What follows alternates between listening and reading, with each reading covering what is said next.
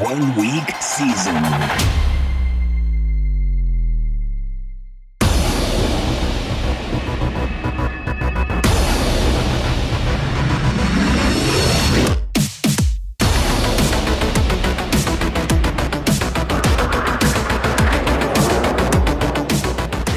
O W S fam, the nation, my dudes and dudettes. We are back. Week twelve main slate. Week twelve dudes. Oh my Lord.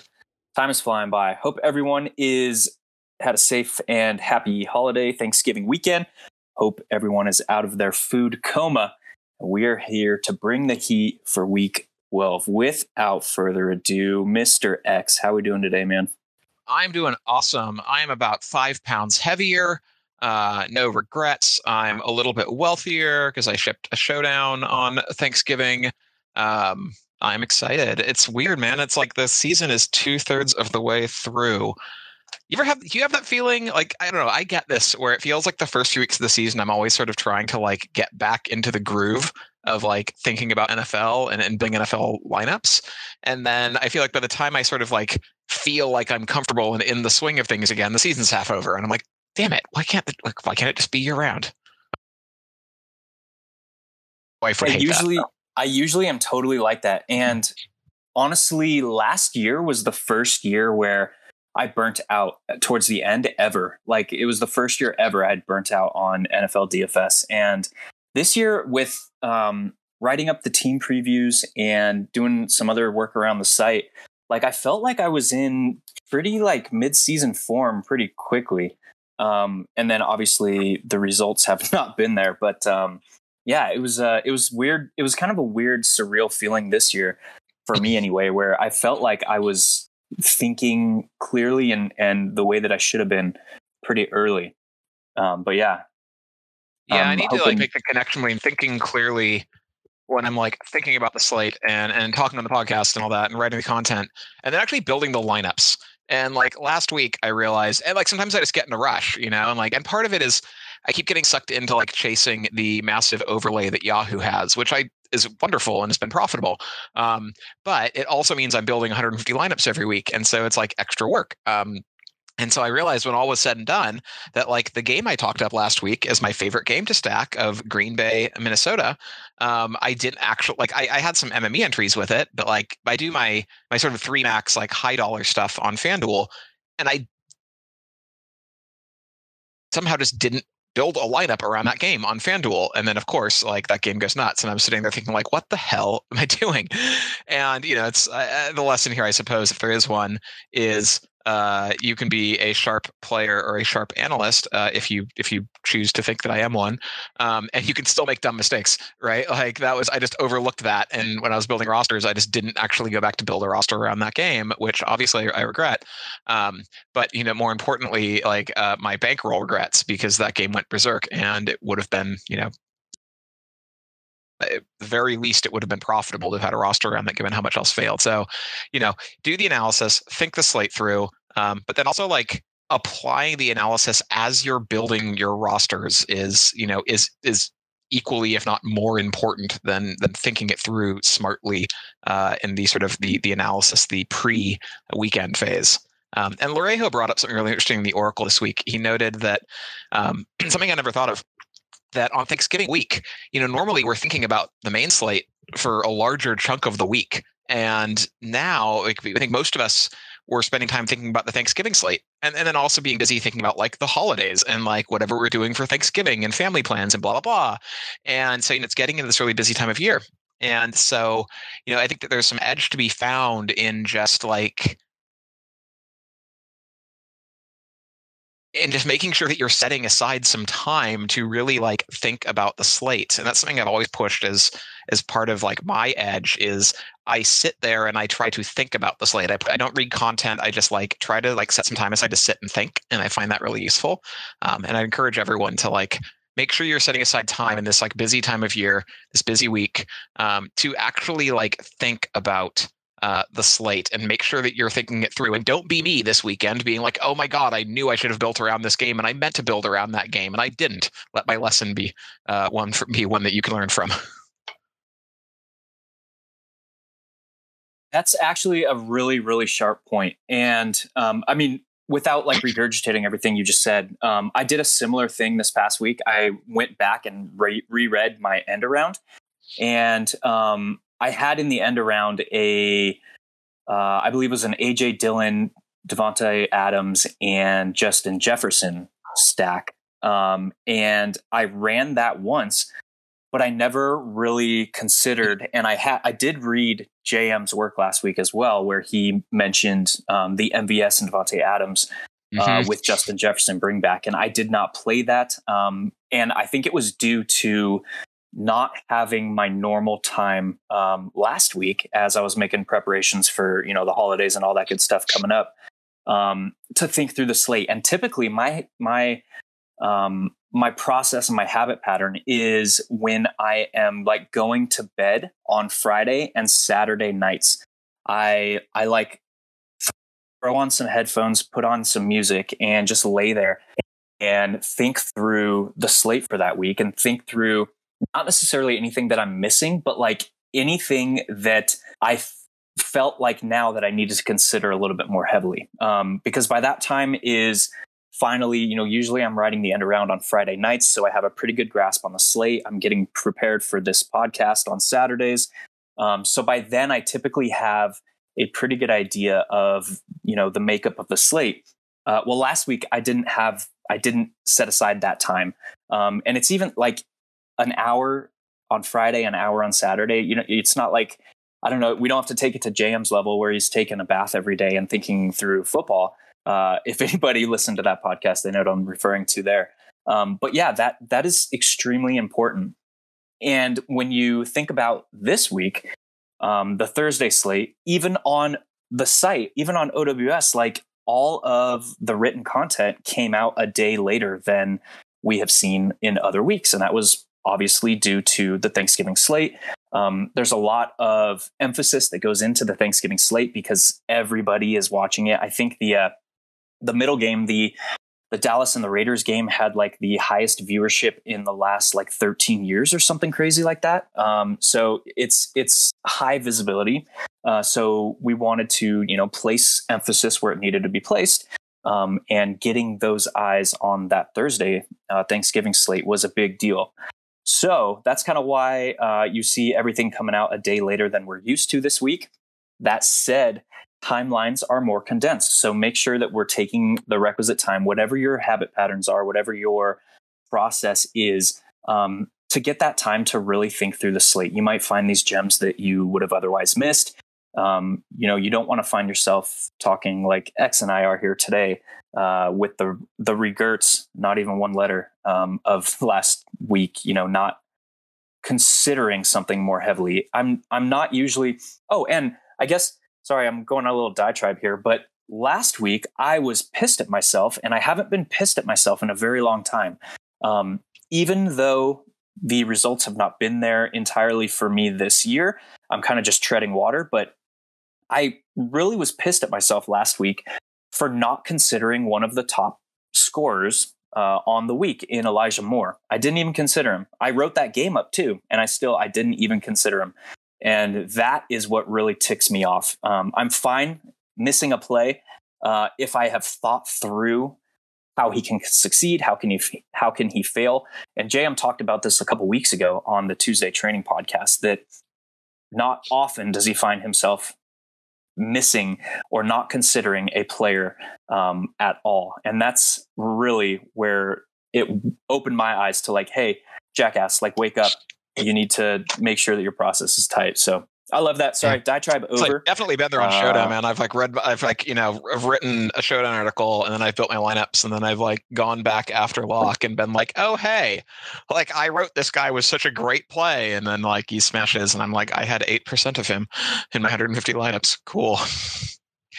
Can we can we also yeah, just note yeah, sort of yeah, the sure, sort of comedic value of a, a grown man taking a bath every day, so we can think about D F S? And like, I don't know why, I just find that funny. And I wonder if it's something yeah. to do with like, I'll say this, a friend of mine, a colleague of mine at work uh, a while back said something to the effect of every parent needs to hide from their children once in a while. And I'm like, okay, I get that. I get that. And I'm wondering if that's, if that's part of it. Yeah. Most of us do, husbands and fathers do that on the shitter, uh, but yep. Bath is equally as equally as tranquil and yeah, calming. One of the one of the great myths of uh, of the genders is that men have somehow convinced women that it takes twenty minutes to take a dump. Oh yeah, dude. Yeah, my uh, my wife like has been calling bullshit for five years, but I'm like, ah, it's, I don't know, man. So just it's a it's a dude thing. You got to do what you got to do. This is going off the rails fast. Yeah. Anyway, uh, yeah. Happy Thanksgiving to all. Happy holiday weekend. Let's dig into this slate, man. I want to, I want to first hear Xandamere's macro thoughts before I open my mouth at all about this slate. So I'm going to turn it over to you, X. From a macro perspective, how are you seeing this slate? A broad yeah. question, but... Okay, so at a high level, like, we have a bunch of really good teams that aren't on the slate, right? Because of Thanksgiving, we had, you know, the Bills, we had the Cowboys, we had the Raiders, um, all playing on Thanksgiving. We have the Ravens playing um, Sunday night, and I don't even know who Monday night is anymore. Um, but the Chiefs aren't playing on the slate. Maybe they're on, maybe they're Monday Night Football. I probably have to write that up. Uh, or they're on bye, I guess. Um, we have the Seahawks, you know, not on the slate. So there's just a lot of teams that aren't, like, a lot of good teams that we traditionally target heavily in D F S, not on the slate. And so that's led to, you know, there's only one game with a fifty plus total, of course, which is Bucks at Colts. Um, it's also one of the few games where the total has gone up uh, since the line opened. It opened at fifty-one and a half, now it's fifty-three. Um, so, you know, we have... Like, that's the clearest game on the slate to target. And and we've seen this a few times this year where there's one clear game or two clear games. And then there's a few kind of reasonable games that are just a tick below that. Um, we've got Vikings at forty-niners at forty-nine. Um, that's another one that's also gone up since open. Uh, and then we have a smattering of, you know, games kind of in the, like, mid forties. Like, we have Chargers at Broncos. We have Rams at uh, Packers. We have Falcons at Jags. Um We have Eagles at Giants, all those in kind of the mid to high forties. And so there's like one clear best game and then a sort of clear second tier, um, and then kind of the crap tier of the games that are all, you know, the totals in like forty-five or below, um, or all the rest of them. So that means that we're going to have a lot of condensed ownership. And it's funny, I actually didn't really think this early on. I mean, I knew there was going to be a lot of ownership on on the Bucks, right? Um, and probably on Michael Pittman as the clearest bring back. Um But I thought that, like, I thought ownership would be more spread out than it was this week, or that's looking like it will be. But that there's that thing where, like, chalk forms no matter what. And, you know, we're still seeing chalk forming. Now, what I think is interesting is on a week like this, where there aren't a lot of really clear, like, great game environments to attack, um, chalk always forms because that's just the nature of what happens, right? Like, there's projections come out and content writers write content and they start, and they're all writing about the same plays, and the kind of ownership kind of coalesces around these plays that are projecting well. Um, but on a week like this, a lot of that chalk is is quite fragile. And we'll get into that when we start talking the position by position. Um, but so I'm seeing, like, you know, there's a few there's a few clear best game environments to target for me. Um, I'm seeing there's a lot of chalk fragility, which is exciting to me for tournaments because uh, it means the field is going to be, I think, perceiving more certainty than is really there in some of these plays. And not that they're bad plays, but I think the field, like, when they're really highly owned, I think that's a sign the field is perceiving them as safe, um, as a high likelihood to hit. And I don't think that's necessarily true. Um, the chalk construction, I think, to me is not super clear outside of, like, tight end and defense. Um, there's the ownership is kind of spread out all over the place price wise. Um, and so I'm not seeing like a real, like, I'm not seeing a clarity of like everyone's going to be paying down twice at running back and that's it. So I think there's a lot of variance in like the running back and wide receiver salary allocation, but at tight end and defense, it's extremely clear. Um, Yeah, I think that's yeah, that's the I think that's the macro view I have right now. And so I think it's a really exciting slate for tournaments, as most of them are. Um, but I, I love tournament slates when the chalk feels more fragile than normal. There's a higher likelihood of failure for for the highest owned plays than normally is. That's exciting to me.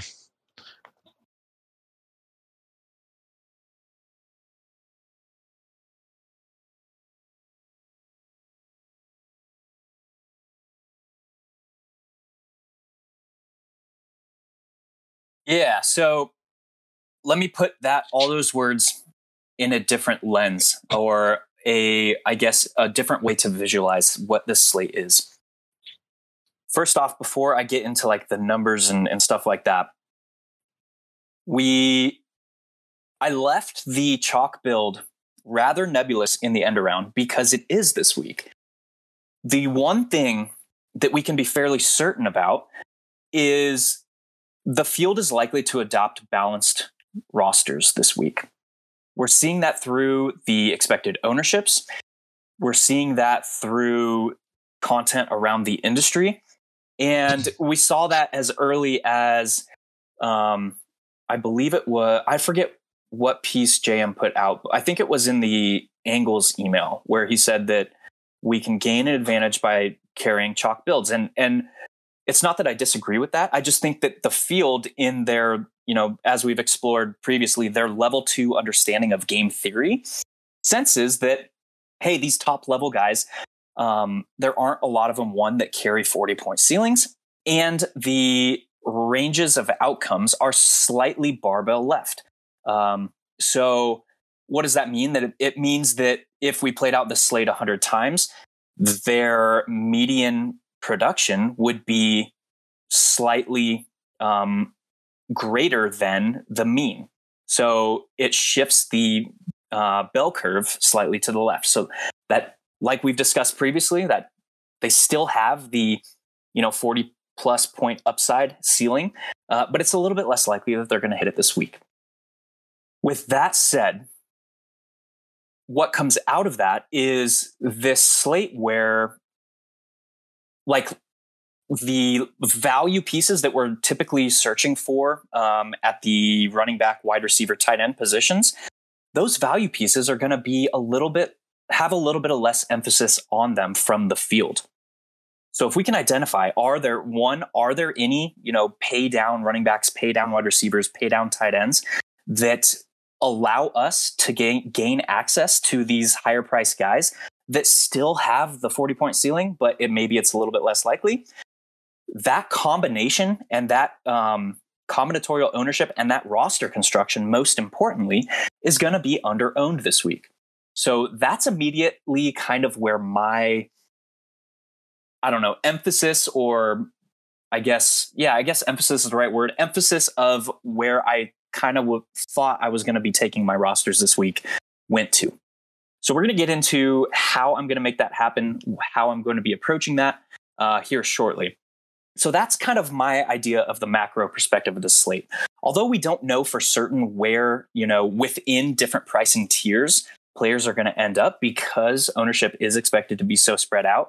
We have a general idea that the field is going to be trying to look for, you know, more balanced rosters. And if I can identify, you know, some pay down guys that gate me access to those top guys, that's kind of where I would want to be this week, is particularly at low ownership. All right. That said, let's take a look at kind of the makeup of this slate. There are X broke down all of the game totals. That is clearly evident. Let's take a look at ownership. There's only seven players, one of them a defense, that is expected to garner more than twenty percent ownership this week. That's on the low side. The Texans defense, here's your chalk paydown defense of the week, is expected to come in with the highest ownership on the entire slate at about twenty-eight to thirty percent. From there, listen to these names and stop me when you hear, or actually, as I'm naming these names, I want you to count how many you expect to carry forty plus point upside. And I want you to count how many you'd expect to have a floor greater than fifteen points this week. So I'll go slow. James Robinson, Chris Godwin, Christian McCaffrey, Darrell Henderson, Michael Pittman, and I can't believe I have to say this, Miles Sanders. Those are the six skilled position players that are expected to garner more than twenty percent ownership. Who are, now let's compare that to who are the players that carry that forty plus point upside that we talked about earlier, however, less likely chance of hitting it. They are the three highest priced wide receivers, Cooper Kupp, Devontae Adams, Justin Jefferson, sorry, the four highest priced wide receivers, and Deebo Samuel. Those are the four guys that will hit forty points if we played out the slate one hundred times the most. The last one is, obviously, Christian McCaffrey at running back. So Christian McCaffrey was the only name that were was expected to be greater than twenty percent owned. Okay, so that is actionable information for us. So that is kind of the state of the slate and then the theory behind how I'm seeing the slate and how I think it differs from how the field is seeing the slate. Personally, how I'm attacking that with all that understanding is I'm putting a little bit of extra emphasis on these five players that I think have the greatest chance of going for forty plus points.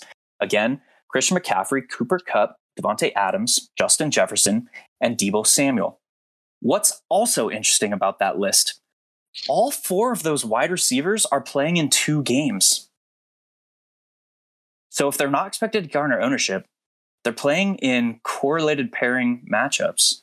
That is a high leverage situation that we can look to take advantage of. Also, both of those games, Rams and Green Bay and Minnesota and San Francisco, are in that like magic range for us when we're looking for under-owned upside uh, that we typically look out of game totals between forty-seven points and forty-nine and a half points. So all that's kind of come together for me to place a little bit additional emphasis on these, uh, you know, the top four highest priced wide receivers and Christian McCaffrey this week. X, what are your thoughts on that after I kind of went through how I'm seeing things? Yeah, I'm in agreement with you. So like, if you look, again, this top six guys, right, really quick, Godwin, James Robinson, C M C, Darrell Henderson, Michael Pittman, Miles Sanders. If we just talk about them kind of really quick, like Godwin's a great player. Um, he's in a good spot. He's coming in at massive ownership. I think that, you know, he's fine, um, but he definitely does not have a forty plus point, put the slate away, will bury you if you don't have him kind of ceiling with Mike Evans playing. If Mike Evans misses, then Godwin, you know, that's a big boost to Godwin. Um, Mike Evans, on the other hand, is like seven percent projection Bingo. currently, which I, I expect that to go up a little bit because I think his his projection is a little low because I think he wasn't expected to play earlier on. Um, James Robinson does not have that kind of ceiling. And again, he's like fine, but you're, do you really want his health opportunity? He's got talent, but he's also on a broken offense, you know, like, and again, these aren't, it's not to like say these are terrible plays, right? This is just saying there's, I'm just knocking holes. I'm putting out the downsides of these chalk plays. Um, James Robinson could hit. He's in a good matchup. He's he's getting a lot of workload, but he's he he could get Urban Meyered, right? Like he's he's playing for one of the the most poorly coached teams in the N F L, and his workload is not exactly guaranteed slate uh, slate to slate. C M C is awesome. Um, Darrell Henderson, that really has no ceiling to him because they're not letting him get much above like in the twenty plus touch range. He's rarely getting to twenty. I think he's gotten twenty like twice this season or something like that. Um, he's not he's not really going to go over it. So like his ceiling is modest. Um, Pittman, fine. I mean, tough matchup against a good Bucks D, but like I think he's fine as a bring back. I probably wouldn't play him naked um, without Tampa Bay guys. Like I, I think he's fine as a bring back, bring back in a stack. And then Miles Sanders, like talented, but my God, like do you really want to invest in Philly running backs? Like how many times in the last two years has an Eagles running back put up a tournament winning, winning score? Um, so like.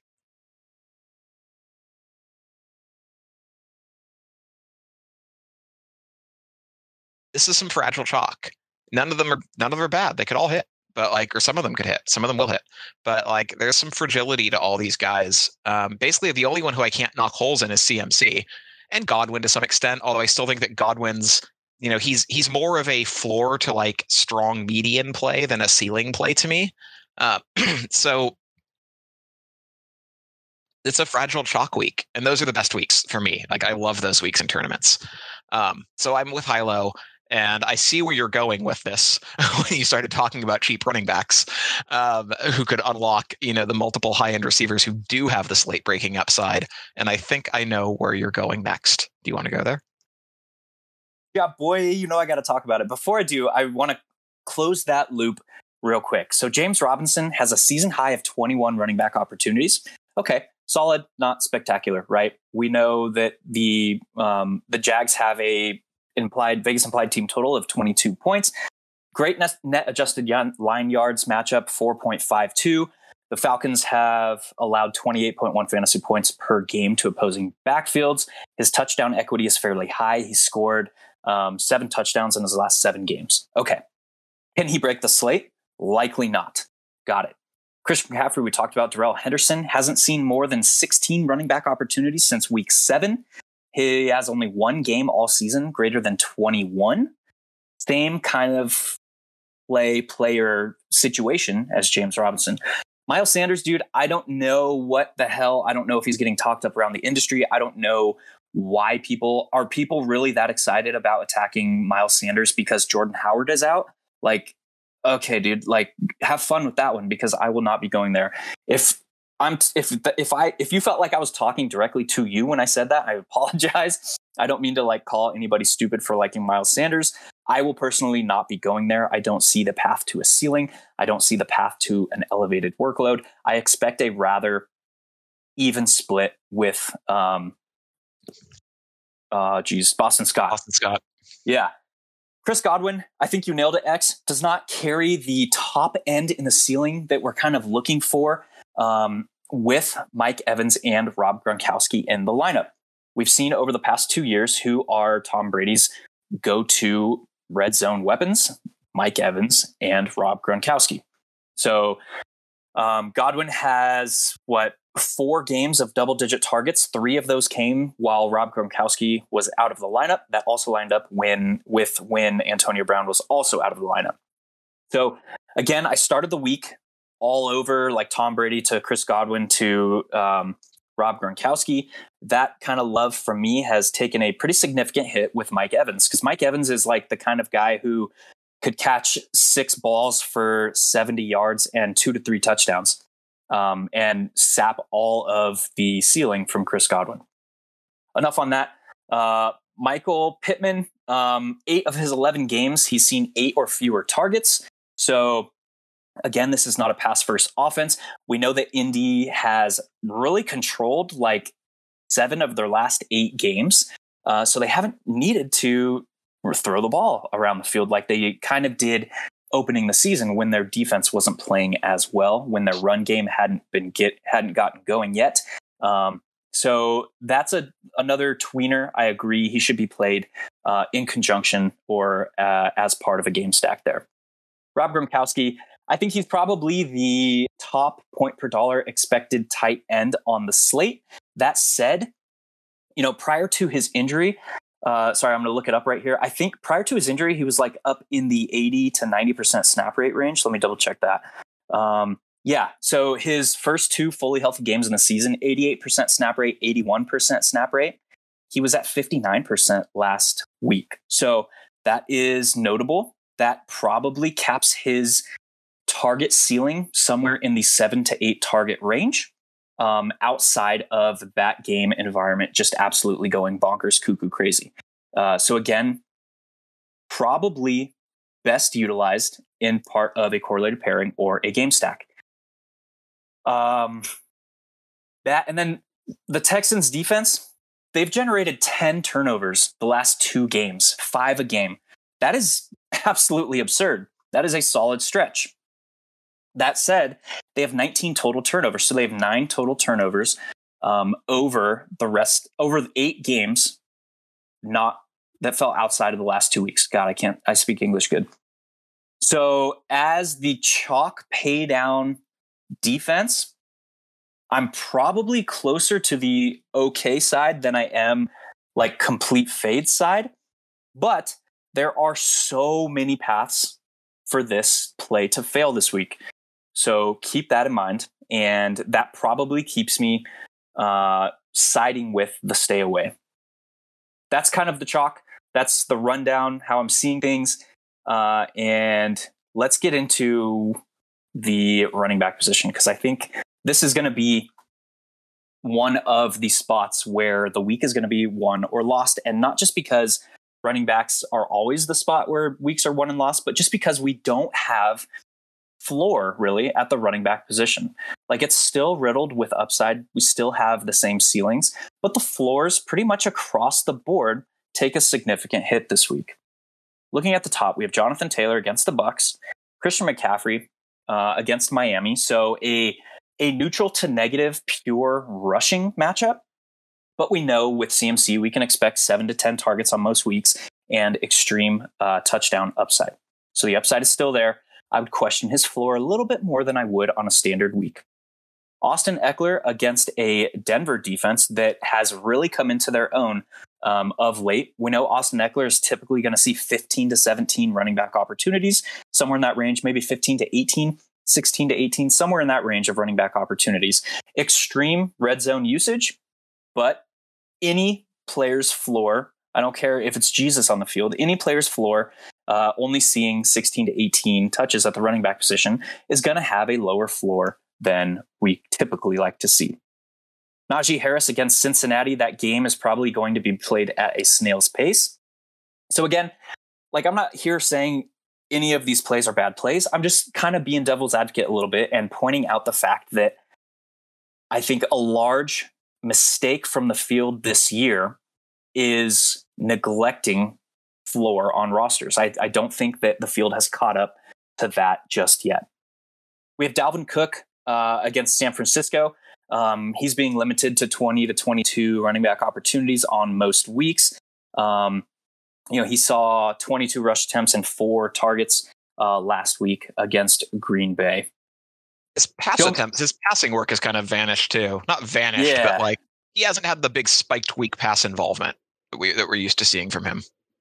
Yeah. So I'm not going to go every player down this list, but it's basically meant to, you know, highlight the fact that we don't really know a lot of what's going on, but the field is going to pretend like they know a lot of what's going on this week at the running back position.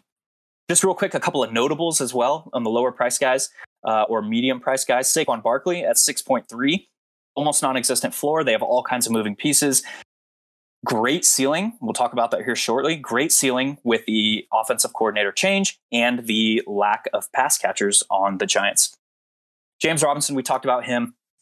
Other notables, Darrell Henderson, we talked about him. A J Dillon, uh, should Aaron Jones miss, is a notable that uh, we can talk about as well. And then you start getting into entirely speculative plays. You got Melvin Gordon. We got Javonte Williams, who's gaining steam um, around the industry. Miles Sanders, enough said about him. Um, but we start getting down to these pay down dudes, and two in particular that really stand out to me as possible difference makers on a week like this where we don't have a lot of certainty. One is Elijah Mitchell at five point four, coming back, expected to come back, if he does come back, hopefully. Um, he's listed as questionable with rib and his surgically repaired finger, um, but all talk is they expect him to go. Well, what have we seen out of Elijah Mitchell his you know, last few starts? Against the Rams, that game that they surprisingly dominated, twenty-seven rush attempts. Against Arizona, where they got blown out and were passing all over the, the field, he saw five targets. Okay, so that's a plus. Prior to that, week eight against Chicago, eighteen rush attempts, popped one hundred and scored a touchdown. Against Indy in a negative game environment or negative game flow for the Niners, still had eighteen rush attempts, popped one hundred with a touchdown. Okay. What have we seen like from a snap rate perspective when Elijah Mitchell has been healthy? Well, we know that this team has had all kinds of injuries in the backfield. We know that Jermichael Hasty has settled into the pass uh, pass catching role when healthy. Outside of him, they have not placed other running backs in a pass catching role. They've utilized their fullback and Kyle Juszczyk. Okay. Well, when Elijah Mitchell is healthy, he's seeing sixty-four, sixty-eight, sixty-one, sixty-six, sixty-four, sixty-six percent snap rates. Okay, so we pretty much know what we're going to get out of Elijah Mitchell. Modest pass game involvement with most of the running back opportunities on the ground.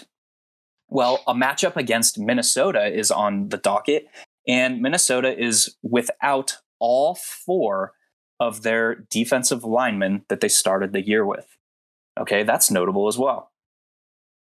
Minnesota also gives up, sorry, apologies while it loads. Minnesota gives up twenty-four point seven fantasy points per game to opposing backfields and just under five yards a carry to opposing running backs. Also notable. So he's one of these guys where, where we don't have a lot of certainty. I'm willing to take the additional risk that comes with a yardage and touchdown back when he's priced low, when he's expected to come in with low ownership, and when he opens up other areas of my roster. And Elijah Mitchell fits that absolutely to a T. Home favorite, running back, all that good stuff. He is kind of one of those guys I've highlighted as a kind of key to open up a larger portion of my roster's flexibility to be able to pay up for some of these high price guys. I'm going to cover the last one and then let you speak on the running back position. Sorry, I've been talking for a while. No worries. The last one is all the way down at four point three in Ty Johnson. This it. one takes a pretty sig- yeah, I think this is who you were referring to earlier. Mm-hmm. This one takes a little bit more leap of faith. Why do I say that? Well, we haven't seen Ty Johnson really be a leading contributor of this offense since all the way back in like week one and two. Well, well, what are we missing with the absence of Michael Carter? We're missing seventy-two percent snap rate, seventy percent snap rate, fifty-eight percent snap rate, fifty-two percent snap rate, fifty-two, fifty-one. So we're missing the lead back from this offense. He was also, oh, by the way, heavily involved in the pass game.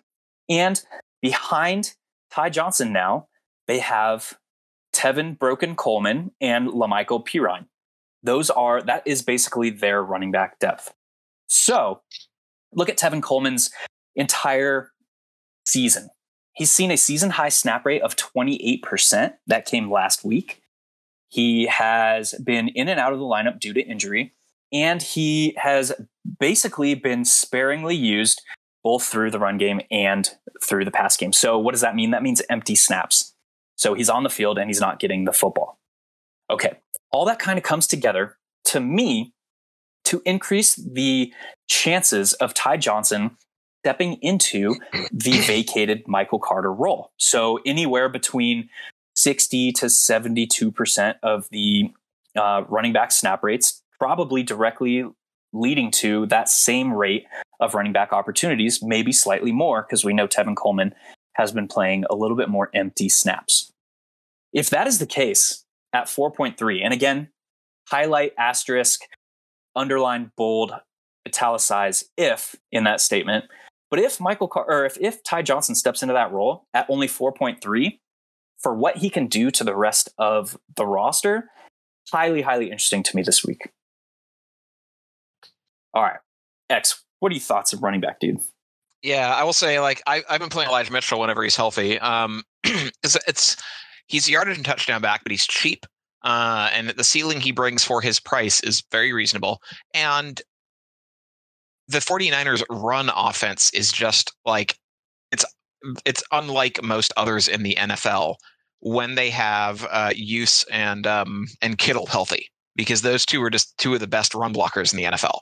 So, you know, we know the roles there for him. We know the volume should be there for him. The matchup, like the 49ers can run on anyone um, when Kittle and Juice are there.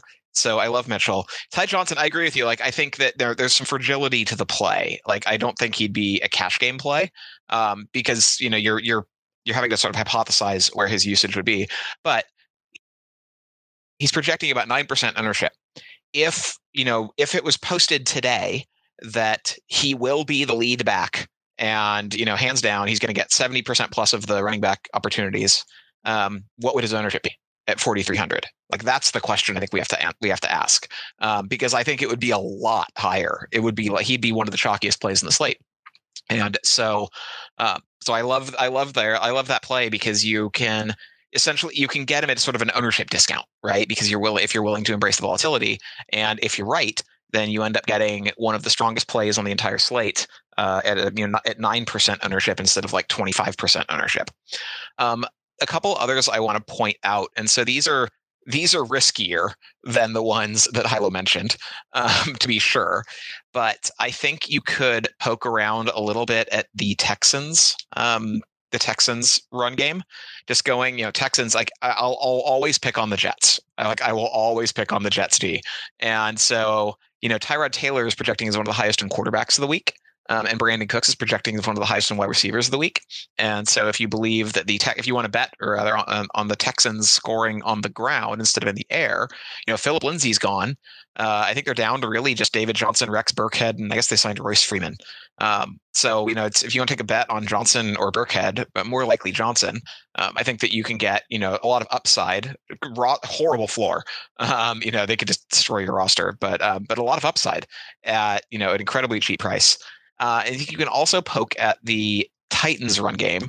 And this is a similar situation where we don't know who the lead back is, where I think, you know, we would have thought it would be without Jeremy McNichols. I think we would have thought it would be Donta, uh, Donta Foreman, um, who's kind of the last man standing from their like early, their early season stable of running backs, with Henry gone, uh, Jeremy McNichols gone, and Adrian Peterson now released. Uh, Donta Foreman seems like he'd be the last guy left. Um, but then Dontrell Hilliard came out of nowhere last week and, and caught like, I think what he got, like, he got like seven carries and like eight or ten targets. Uh, one second, let me, let me go look up his target. He got, yeah, eight catches on ten targets. Yeah, so ridiculous, right? Like absolutely ridiculous workload. Um, and so, you know, he's popping. The question is, who's the lead back? You know, Hilliard's more of a has been more of a pass catching back in his career. So was his role uh, so big because of the situation in which the Titans found themselves, where they were just down early um, and significantly the whole game and struggling to move the ball? Um, or is, you know, is Foreman the lead back and Hilliard's really like, is Hilliard really the pass catching back, or is Hilliard uh, past Foreman in the depth chart and he's now the lead back? And so similarly, this is a situation where if we had clarity of who the lead back was, that lead back would be hugely owned, because Hilliard's forty-six hundred and Foreman's forty-eight hundred. And it's a positive matchup. I mean, you know, they're underdogs against the Patriots, um, obviously, but it's a positive matchup on the ground. The Patriots are really hard to pass against. They're much easier to run against. And so, you know, if we knew who the lead back was going to be, that lead back would be quite heavily owned, but we don't know who the lead back was going to be. And so they're projecting for minimal ownership. You know, uh, Hilliard's looking like the more popular play at about ten percent, and Foreman's completely unowned. And I think Hilliard's probably the safer play, because he has shown that he's going to be the guy they use if they fall behind, and they're likely to fall behind.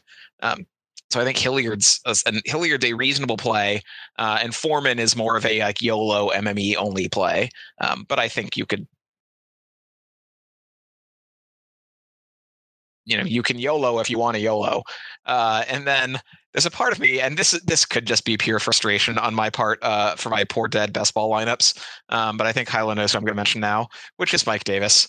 And it's like, I don't know what has gone on with him this year. I have no idea. Um, but like the Falcons, they they keep, uh, you know, it's, it, keeps, it keeps being someone else instead of Mike Davis. And then the someone else keeps getting hurt. And so, like, it was, you know, what Quadri, Qua, Quadri, Quandri Olison um, was the most recent one, uh, who kind of came out of nowhere. And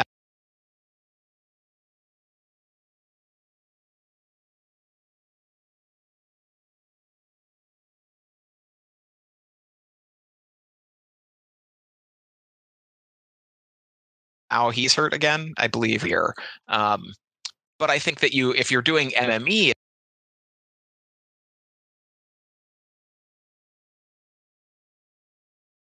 at least, I think you can at least consider pool. I also would say we have like watch the news carefully for anything about Aaron Jones tonight, um, because if Aaron Jones plays, like he was expected to miss, I think two weeks, uh, at least two weeks, and you know he's he's practicing this week, but the Packers have their bye next week, so it's like, do they really want to risk him putting him out there um, this week when their buys next week? Like, why not wait and let him, you know, get fully healthy? And so there's a possibility here that Aaron Jones is questionable and we don't get news. And then after, and this is an afternoon game, and then after uh, the early game's lock, we get news that Aaron Jones is out, which would immediately make Dylan one of the strongest plays on the slate at any position. It'd be the same play he was last week, right? He's he's fifty-nine hundred, um, he and he'd be projecting for the lion's share of the work. He got almost all the running back opportunities last week, um, and his price, you know, I think it went down. I think it was six K last week, right?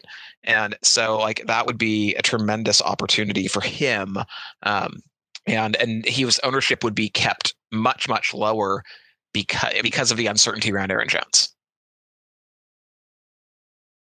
And also, like, Aaron Jones himself, if he does play, uh, is would be a a late swap Hail Mary play that you can consider um, if you're if you're playing from behind and you have a roster that looks like it needs you know it needs a Hail Mary play to make it. Um, Aaron Jones could be considered there, because if he does come back, like, there's probably no reason for the Packers to bring him back unless they're confident that he's like good to go. Like, why would they bring him back and let him play you know twenty snaps or thirty snaps?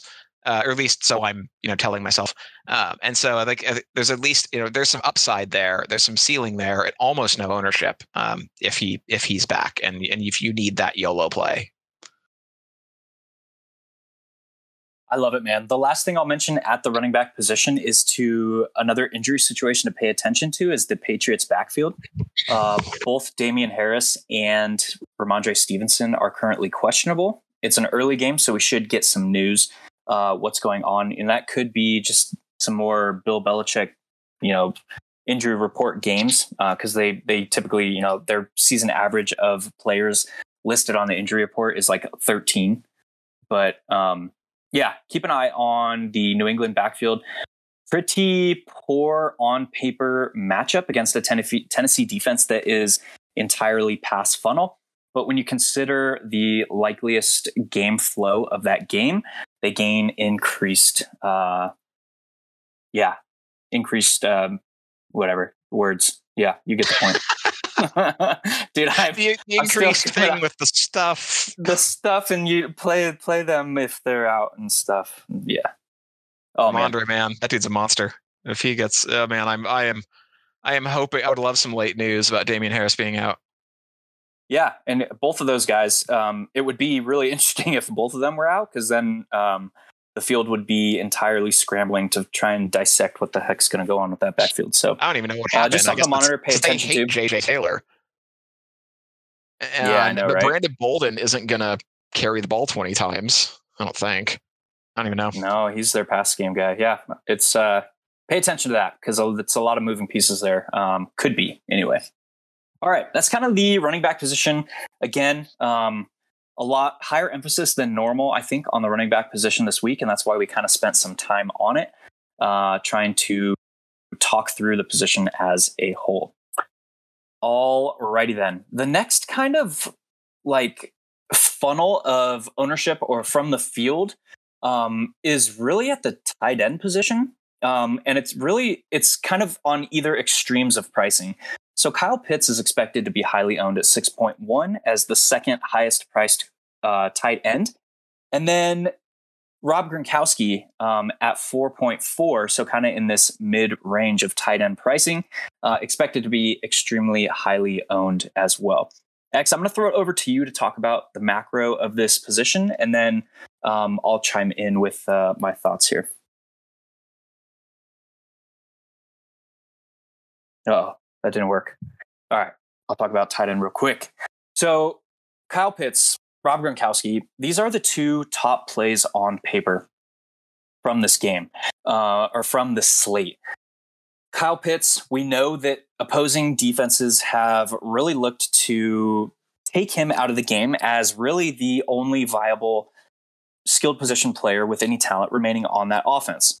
Well, do we expect Jacksonville to be able to really eliminate, you know, a team's top threat? I don't know. Probably lean closer to no. So Kyle Pitts is extremely interesting to me.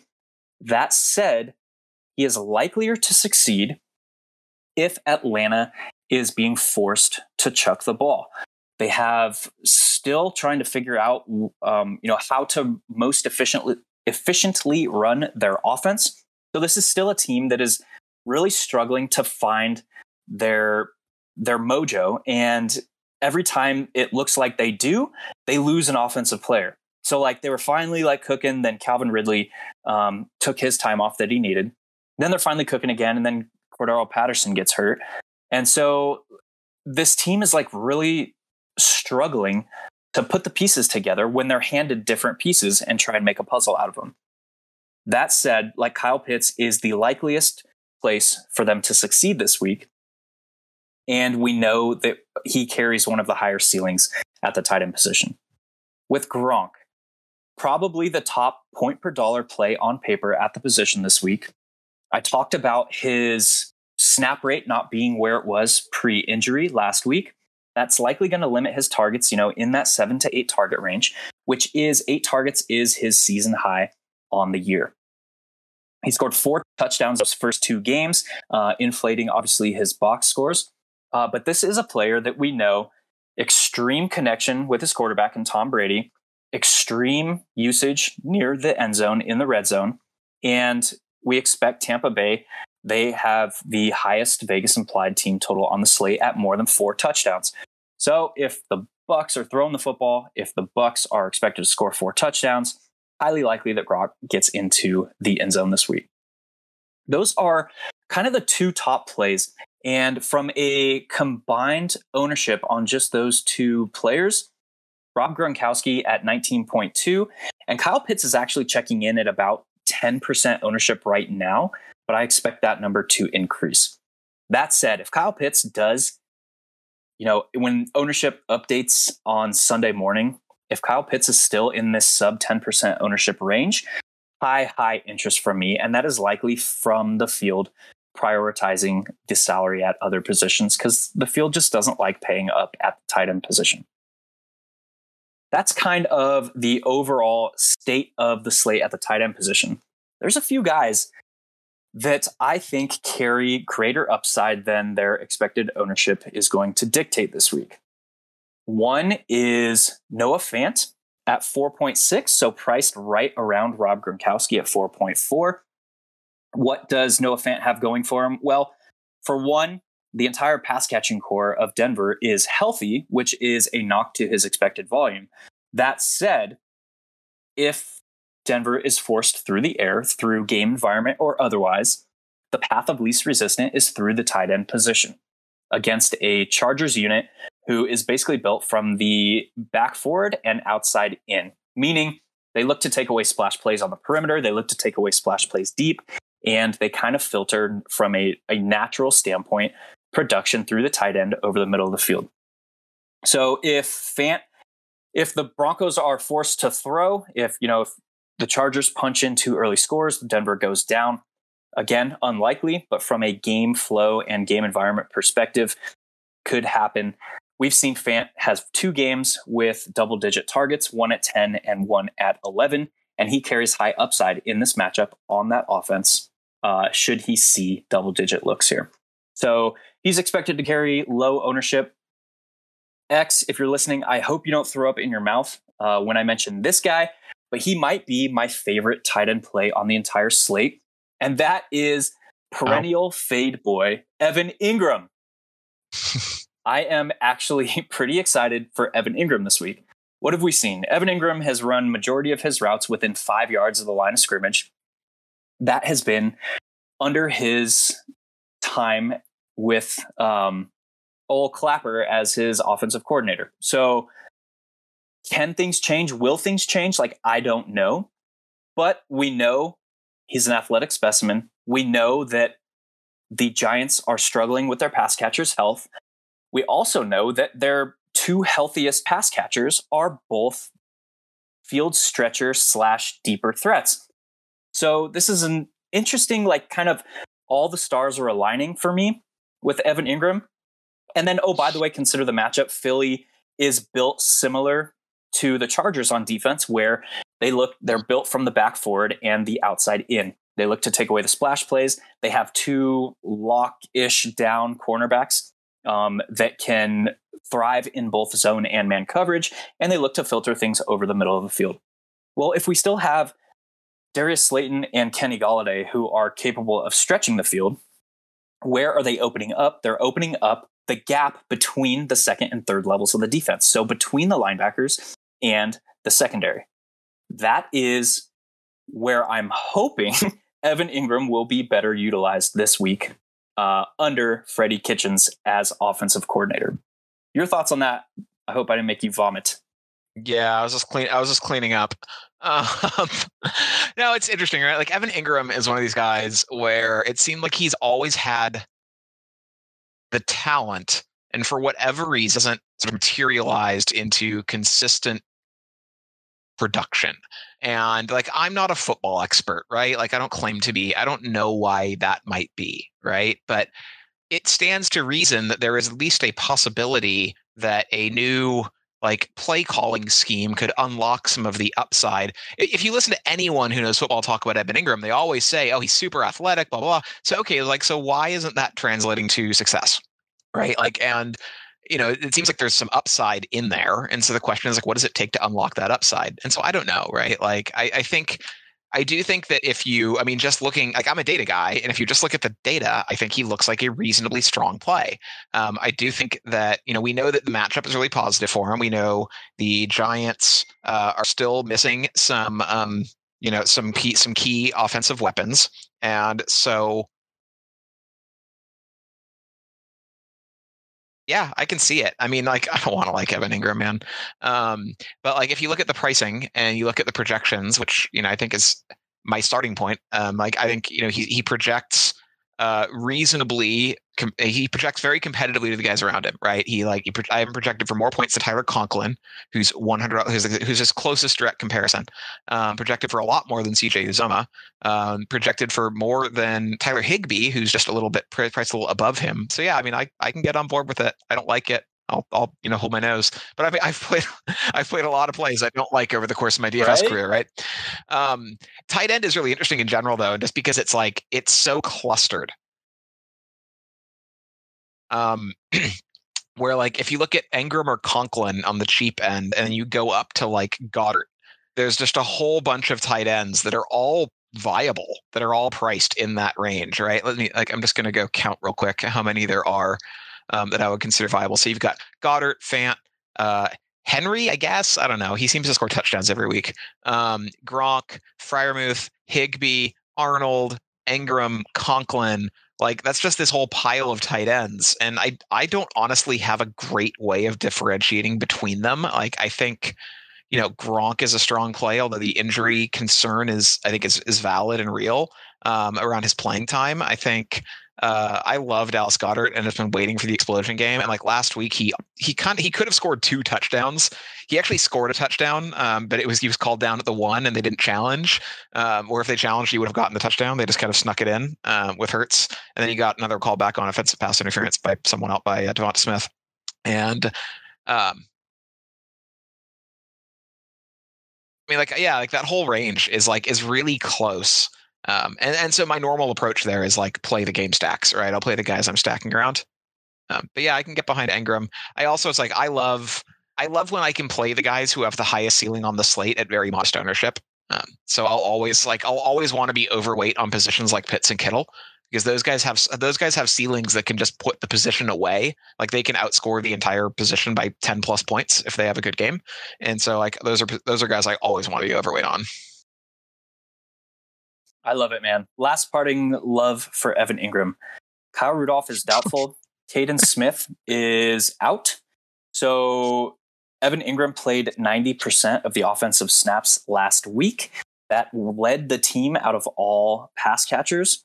He has been in a route on ninety-six percent of his offensive snaps on passing plays. So we know he's going to be running routes.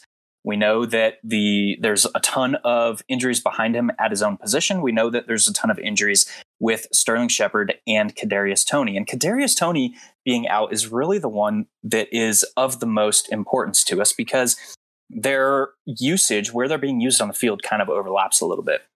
So all that being said, the only tight end behind him is a guy named Chris Myrick. And he is in a route on forty-two percent of his snaps that are passing plays. So I expect Evan Ingram to be on the field. I expect the Giants to up their tight end, uh, their twelve personnel usage uh, in this game, primarily with Evan Ingram and Chris Myrick as the only healthy two tight ends, because they really just don't have anybody else to jump throw on the field. They have Colin Johnson, um, who has been on and off the practice squad this year. Um, they have, you know, C J Board is on the I R. Dante Pettis is on the I R. John Ross is questionable. So they just, they have all these injuries and no one really to fill the pass catching role. So I like him to be on the field a lot. I like him to be running routes a lot. And I like the Giants to be basically be forced to throw a lot here against Philly. All right, enough of that. Evan Ingram, good guy, great dick, got it. Uh, sweet. What position do you want to go to next? I invited him over Thanksgiving. Said he was busy. Yeah, he's a good guy, right? All right, man. Let's go to quarterback next, actually. Yep. So I'm going to throw it over to you again, macro perspective of the quarterback position. It, it looks... Uh... It's interesting. Okay, it's just interesting. It's a it's a barbell week. Um, in that the highest owned quarterbacks. Actually, no, it's not. Sorry, let me take, let me take that back. Like, the quarterback ownership is is pretty clustered, more so than normal, and that there are four quarterbacks projecting over ten percent ownership. And quarterback ownership is usually pretty spread out, so it's kind of surprising to me to see it clustered as it is. Um, those four quarterbacks are Tom Brady, who is the most expensive quarterback on the slate and carries the highest projection of any quarterback on the slate. Um, it's Justin Herbert, who's kind of mid-priced and and arguably just a little like too cheap, I think, for his like he's he's at a very tempting price at sixty-six hundred, especially on a slate where we don't have any of our like or the majority of our sort of rushing cheat code quarterbacks. Um, and then we've got two cheapies in Cam Newton, who DraftKings somewhat surprisingly did not price up, um, and he's fifty-six hundred, and he you know remember last week. Uh, it looked like Cam was going to be super popular, and then the Panthers coaches said something to the effect of like, "Well, we may not play him every snap. We think we, we think P J Walker's good." Blah blah blah. Um, and it turns out that was a lie because uh, coaches lie, and Cam Newton played every snap. And then we've got Tyrod Taylor because I guess you pick on the Jets, right? Like, which I'm kind of always okay picking on the Jets, so I get. Um, and it's but it's just it's rare.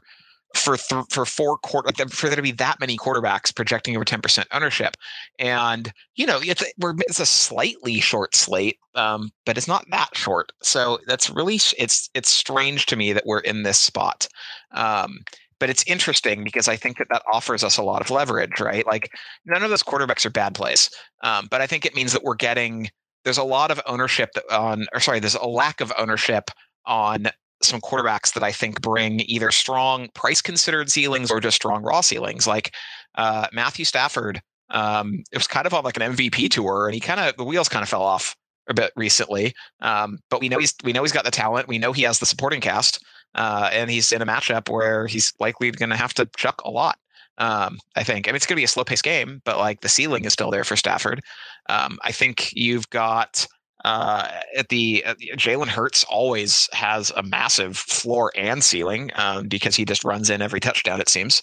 Um, and then you've got some other cheap quarterbacks who I think, you know, when you're looking at the cheap guys, like the six K and under, you're like, you're thinking like, what's the chance for three hundred three, right? three hundred passing yards, three touchdowns. That's twenty-seven DraftKings points. They hit it on the nose, um, which, you know, for, if you're six K and under, that's an over four X multiplier, which is delightful.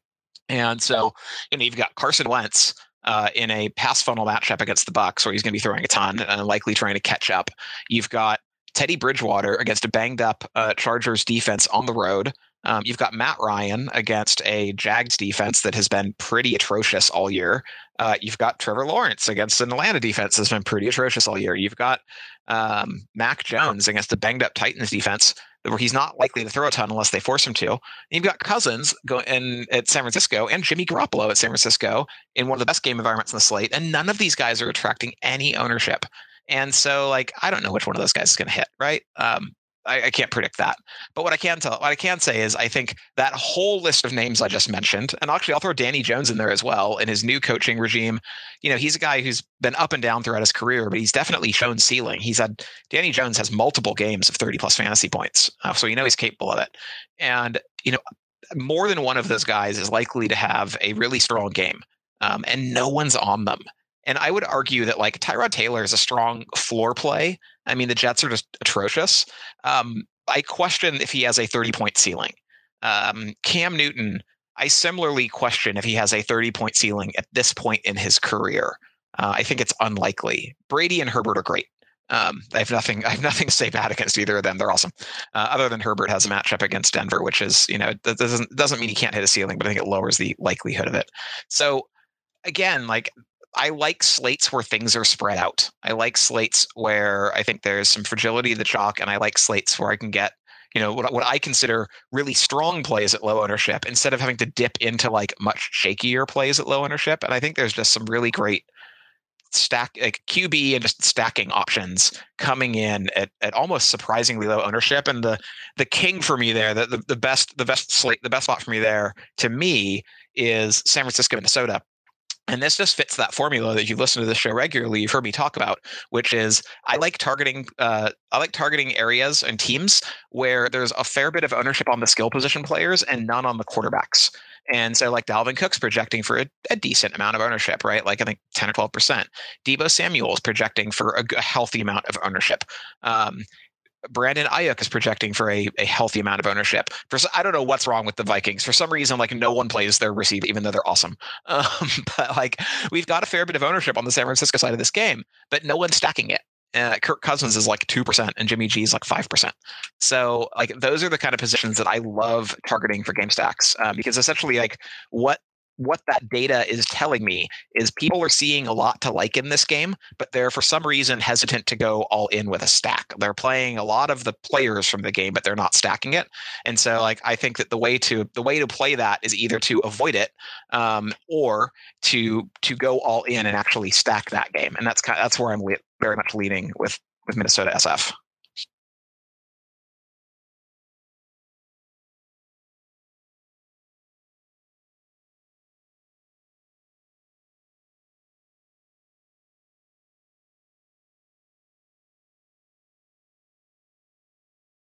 I absolutely love it. Let me sum up the quarterback position, how I think it should be played this week.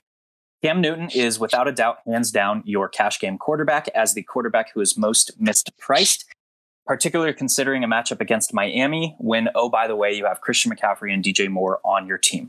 It gives you a solid floor with his rushing upside and his rushing touchdown expectancy. And I think the point per dollar ceiling is probably one of the highest on the slate. Cash games, Cam Newton is your guy. Play him naked, play him with C M C, play him with D J Moore, whatever you see fit there. He basically can't go wrong. Cash games can. All right. The second thing I'll bring up is, okay, so the highest game total on the slate is the Tampa Bay Indy game. Tom Brady obviously expected to garner ownership. And then what? Chris Carson Wentz sub five percent. Okay, got it. Second highest game total on the slate. What game is it? Minnesota, San Francisco. So we have Kirk Cousins, two percent ownership. We have Jimmy Garoppolo, five percent ownership. Third highest game total on the slate. Green Bay, uh, Rams. Aaron Rodgers, two percent owned. Matthew Stafford, sub two percent owned. So mm-hmm. something's not adding up in my mind. And all four of those, or yeah, all four of those guys add Carson Wentz. Uh, so five of those guys in the expected three top game environments on the slate are all absolutely stellar G P P plays this week. Almost no point in trying to pick which one it hits, but one of them is likely to hit for a very, very solid score this week. And none of them are overly prohibitive in cost. We have the two quarterbacks in the Rams-Packers game that are seven point one and six point nine for Matthew Stafford and Aaron Rodgers, respectively. Outside of that, Kirk Cousins is six point three. Jimmy Garoppolo is, oh God, what is he? five point seven. Tom Brady obviously is the highest priced quarterback on the slate, seven point six. And everybody else in those three expected high uh, Vegas game total games are expected to come in both with low ownership and alter the way that your roster is built away from the field. So love those calls. That's how I'm seeing the quarterback position on this slate. And I will be attacking those three game environments fairly heavily this week. Anything else? Parting shots at quarterback, dude? Not for me, my friend.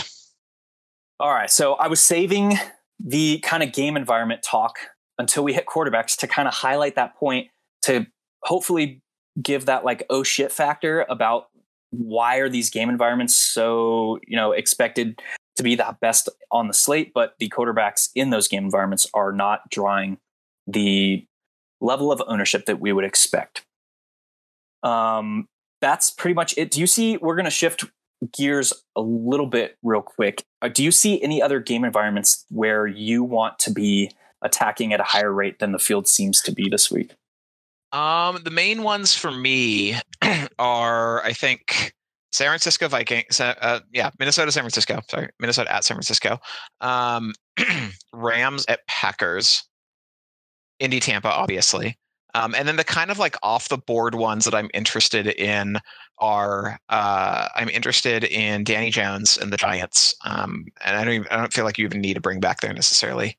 Um, although you can also play the other way with Jalen Hurts. Like I, I like Jalen Hurts to Goddard, and then um, and then to bring back like Saquon or uh, I won't say Ingram because that puts me in double T E range, which you know everyone would jump on me for. Um, and then uh, and then I kind of actually, this is, this is a vomitous stack, but my vomit stack of the week is Zach Wilson. Um, kind of going to like flipping the script on the Houston thing, because I think that like if Zach Wilson has a good game, you sink the Tyrod chalk to some extent. If he outperforms Tyrod, you also sink the massive uh, Texans D chalk. And I think Zach Wilson, you know, he's like one of those like chucker quarterbacks where there's a lot of risk, but there's also a lot of upside if he connects, and he has good receiving weapons. So. Yeah, I like that play a good deal as well. One How many also, times can Hilo and I play jet stacks is the question. Not enough to stop being made fun of for it, that's for sure. With the also, but what's actually pretty big news out of that side of that game is Corey Davis was about an hour ago listed as doubtful. So he was expected to fight through his uh, groin injury that he picked up, I believe, in practice. Um, earlier this week. Yeah, it was in individual drills, right? That he picked up the groin injury like on Tuesday or Wednesday. I did not see that news. Oh, man. Yeah, so Corey Davis is doubtful. So what does that mean? It means Elijah Moore season oh, continues, yes. Most likely. We're going to see Elijah Moore um, play heavier perimeter snaps. Um, and he is really the alpha of this offense as a rookie um, with Corey Davis out. We're likely to see Jamison Crowder play the slot. So that'll, whenever he's on the field in three wide receiver uh, sets, we're going to see Elijah Moore shift to the perimeter. And we're likely to see Keelan Cole, Jeff Smith, this kind of smattering of, we don't know who's going to fill that kind of wide receiver three role, but it's likely to be kind of this, you know, timeshare between Keelan Cole and Jeff Smith. Uh, Denzel Mims is still on the COVID list. Um, after I think, what is this? His, this will be his second week missed, uh, third week. Sorry. He last played week nine. So Denzel Mims is struggling with the COVIDs. Uh, so that leaves Keelan Cole and Jeff Smith likely, uh, to see snaps on the perimeter opposite of Elijah Moore. Tight end position. We know Tyler Croft is out for likely the season with his, God, what does he have? Like a contu- a lung rip or tear or something crazy? I don't know. Uh, something, something horrible. Yeah, something that sounds not fun. Like I wouldn't just do it on a Thursday. Um, but yeah, that leaves Ryan Griffin um, as the other main pass catcher.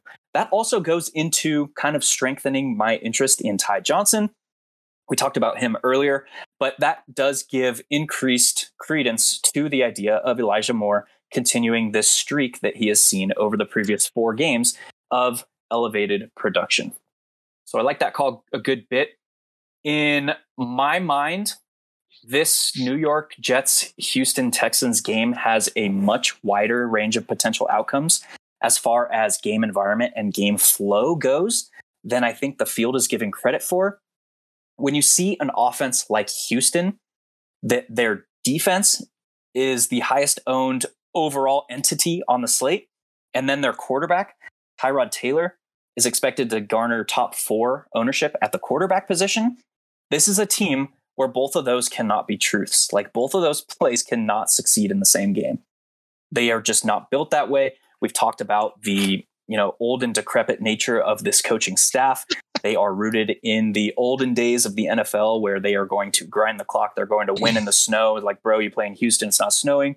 Um, anyway, I digress a little bit, but that tells me that the field is adopting some level of certainty with how this game flow and game script is going to play out. And there really, really isn't. Like, how are the Houston, how is the Houston defense going to succeed? They're going to succeed f- if they continue to match their previous two weeks turnover rate. If they're creating four to five turnovers, like they have the last two weeks, they're going to be the top point per dollar defense on the slate. How is Tyrod Taylor succeeding? Tyrod Taylor is succeeding if the Jets basically force him to be more aggressive through the air. And that is, again, just coaching tendencies and, and knowing kind of how this team is run and built. So both of those things largely cannot be true in the same game. And the field is saying that I know how this game is going to play out, and I am going to bet on one of those sides or the other. That said, there's also interesting game scenarios and game environments where neither of those two is true and neither of those two succeed. There's also game scenarios where this is a seventeen fourteen game and Houston doesn't generate any turnovers or maybe one turnover. So things to think about with this game. I would personally, it is for me, it is a Ty Johnson or Elijah Moore or game stack or stay away, if that makes sense. So thinking through that, I like Ty Johnson in a vacuum on his own as a standalone. I like Elijah Moore in a vacuum on his own as a standalone. Outside of that, I would be game stacking this game or staying away because it has a very, very wide range of potential outcomes. That's yeah, my thoughts on like, that game. There's just a lot of ownership on this game, and it's one of the, the worst game environments on the slate. And, you know, I mean, like it could hit, like any game can hit, right? Like, or it could, or it could hit just by virtue of hitting, you know, of um, price considered, sorry, price considered hit, right? Like a lot of these guys are really cheap, and so they don't need the forty point ceiling. Um, but I feel like the, the, the amount of ownership on this game does not, like on the Houston side specifically, uh, there's just a, like, there's a lot of perceived certainty Uh, playing one of the worst teams in the N F L, and that is that is incentivized in every possible way to lose this game. Like Houston, like the Houston coaching staff, the Houston, you know, the brass, they don't want to win.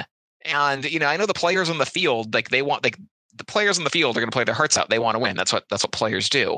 Um, but like, it's just it's hard for me to get super behind Houston here when I know that like they just they they're, they're in full tank mode. They're an they're one of the worst teams in the N F L, and they don't want to win the game. It's like how much how much exposure do I really want to have to to a team that is in that situation? And for me, the answer is not very much.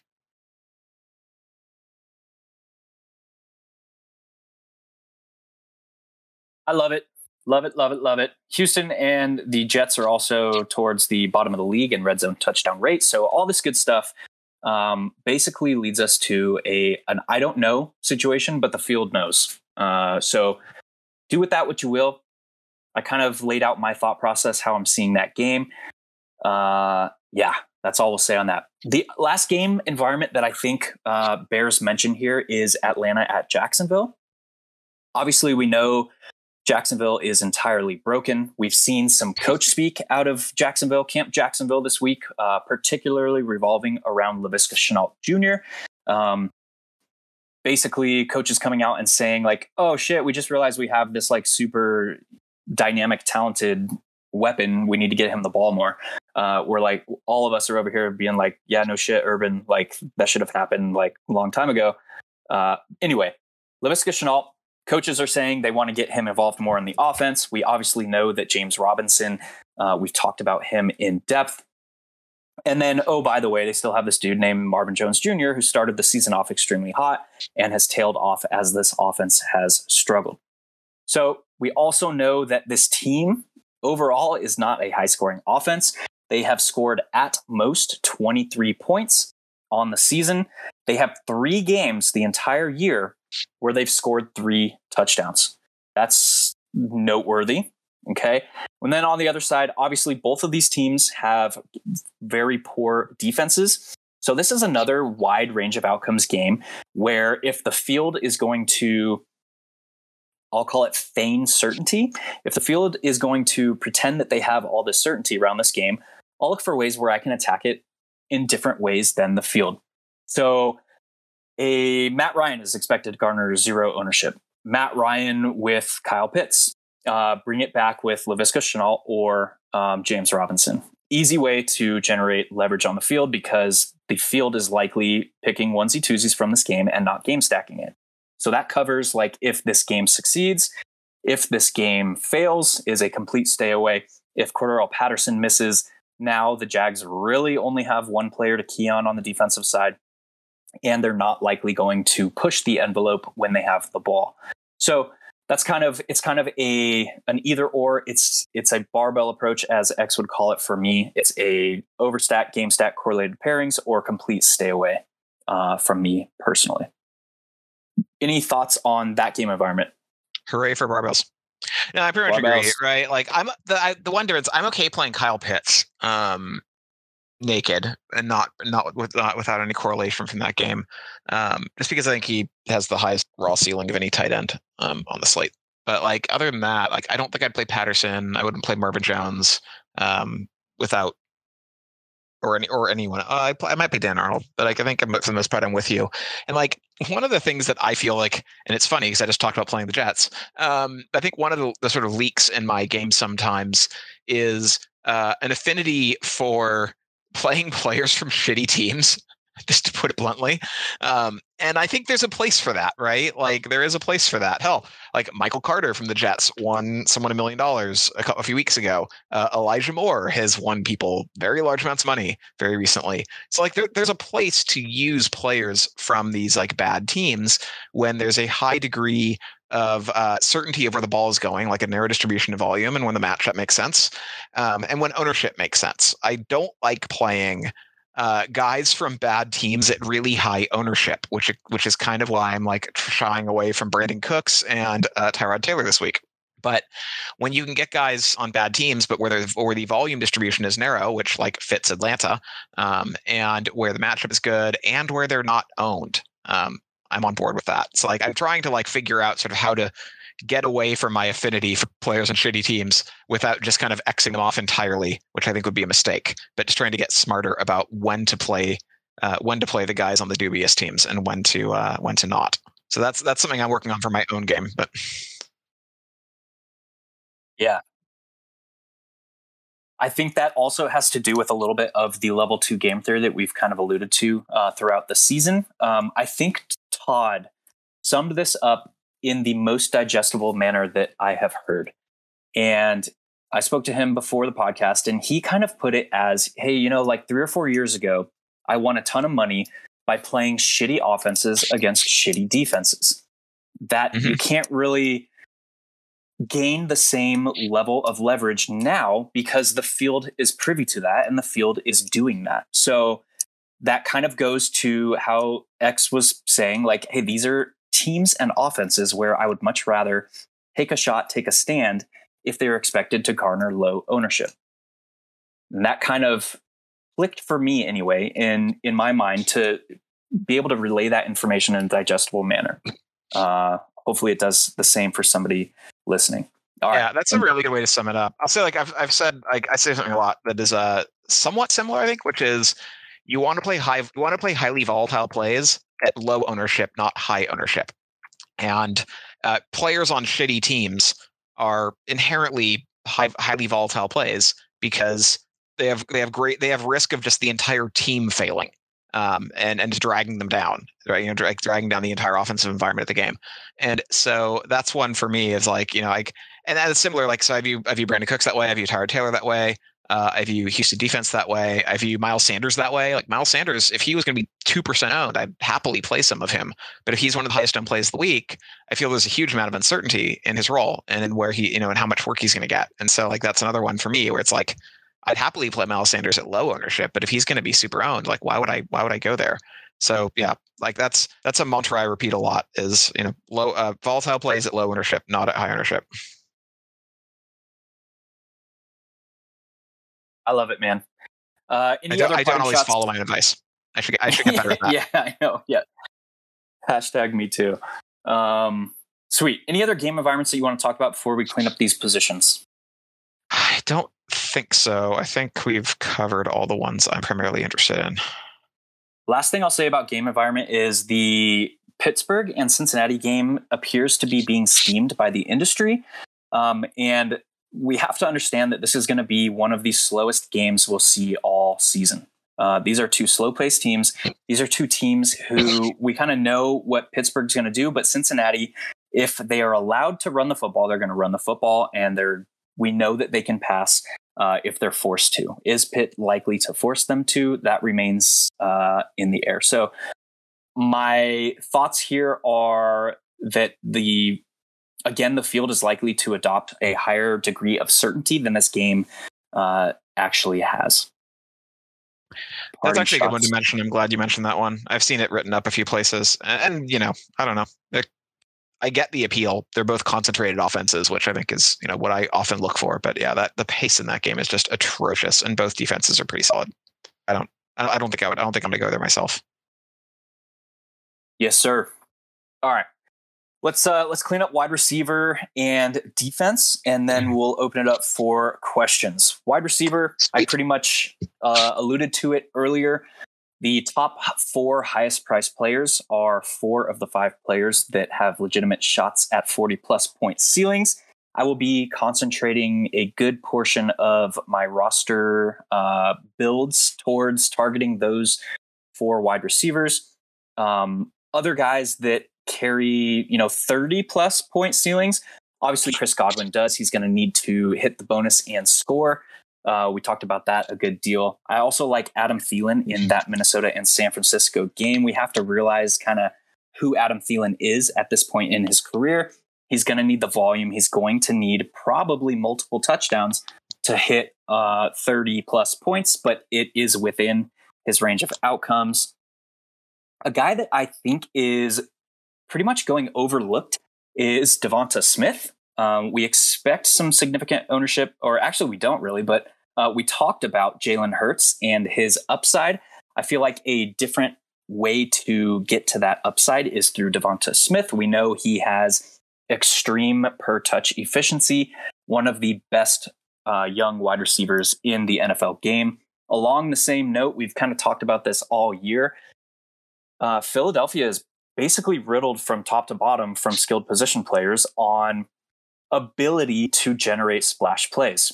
Who also gets lumped in with that? Quez uh, gets lumped in with that. Quez Watkins uh, oh, and Jalen and, J- and Jalen Reagor also gets lumped into that. That said, we know that Philadelphia has kind of transitioned how they're running their offense. We know that they are a primarily run first offense now.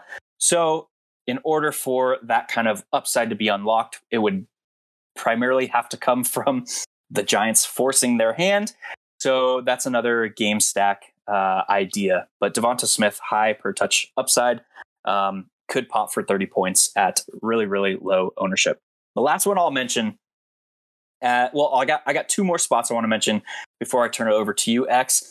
The first is D J Moore at six point two. Non-existent expected ownership. D J Moore, with the upside that he has, with the talent level that he has, against a team in Miami who has been kind of all over the map in the secondary. Uh, highly, highly intriguing to me. Likeliest scenario for him is seven to eight targets, but we know that he carries that double-digit look upside. The last place I want to mention, and this is another one of those like potential slate opening, what can it do for the rest of your roster spots? And it's a, a place that I mentioned also in the end around, and that is Tennessee's pass catchers, primarily their wide receivers. So A J Brown is out. Julio Jones is out. Marcus Johnson now is out. Cameron Bat- Batson is on the I R. So they are left with Nick Westbrook-Ikine, Chester Rogers, and Dez Fitz- Fitzpatrick as their primary pass catchers. Obviously, we know they have the trio of tight ends in Anthony Firkser, Michael Pruitt, Jeff Swaim are typically those three. Jeff Swaim is currently questionable, looking to come make it back from a concussion. He was a full participant on Friday, uh, but we know that this offense is likely going to have to be passing. And it's pretty likely that one of these three wide receivers is going to give you twenty plus fantasy points this week, and they are not going to be owned at all. I can't tell you who it's going to be between uh, Westbrook-Ikine and Chester Rogers and Dez Fitzpatrick, but we know that these three are going to be the primary three on the field, likely for most of the game. So that's the last thing I'll say about that. Over to you, bro. All right. Oh, man, yeah. D J Moore is one of my favorite tournament plays. Um, he's like a top ten N F L wide receiver. Um, amazing, like amazing talent. And, you know, Robbie Anderson is clearly no threat anymore. So, like, he's... he should get volume. He's got upside. Miami's defense has struggled uh, against wide receivers. Um, I love him. Uh, a couple guys I want to mention. I want to talk about Keenan Allen a little bit because he's projected at ex- for extremely high ownership, like about eighteen percent. Um, he's just shy of that twenty percent mark that we talked about. Um, I am. I have a hard time playing Keenan Allen in tournaments in general, and especially like seventy-four hundred is kind of getting towards the higher end of his price range. Like he's one of those like really strong floor. He's unlikely to kill a roster, but he's also like extremely unlikely to be the reason you won a tournament, right? Like at seventy-four hundred, you need about thirty points for a four X score. Um, if you want to go on three X and seven, you need what's that? twenty-eight, twenty-nine. Um, it's that's possible for him, but I think extremely unlikely. Like I would, there's so many guys priced around him I would so much rather play, like Deebo, uh, like Godwin, like Evans, uh, like Jamar Chase, um, or I think they have much stronger ceilings. Um, a couple other guys I want to mention, Mike Williams, his skill set actually lines up pretty well for this matchup, where like early on in the season, they were using Mike Williams in this X role, and it was incredibly productive and it was awesome. And if you played Mike Williams, you were just printing money. And then they decided to change that. They decided we're going to move him back to like his deep perimeter threat role. And I sort of stubbornly kept playing him anyway, being like, surely the Jets will realize this, or the Jets, the Chargers will realize this isn't working for them. Their points per game, their points scored per game has gone down dramatically since they made this change. Like they need Mike Williams in that role. They'll make that change. They'll change him back. They're a smart coaching staff. Uh, the assumption of rational coaching is a dangerous thing. Uh, they've not really changed his role, but this is a matchup where the the Denver is vulnerable to deep passing, and I don't have the stats handy. I'd have to go dig them up again. Um, but you can take my word from it for now. Uh, if you don't want to take my word from it, hit me up in Discord later, and I'll find them for you. Um, but Denver is vulnerable to deep passing, and so Mike Williams, like this this.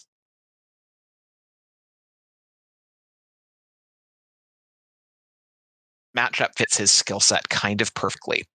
Uh, I will make, I will mention Marquez Valdes-Scantling is one of my favorite tournament plays every week because he's one of those guys who can get there on three or four catches. Um, I don't think there's really much more that needs to be said about him. Um,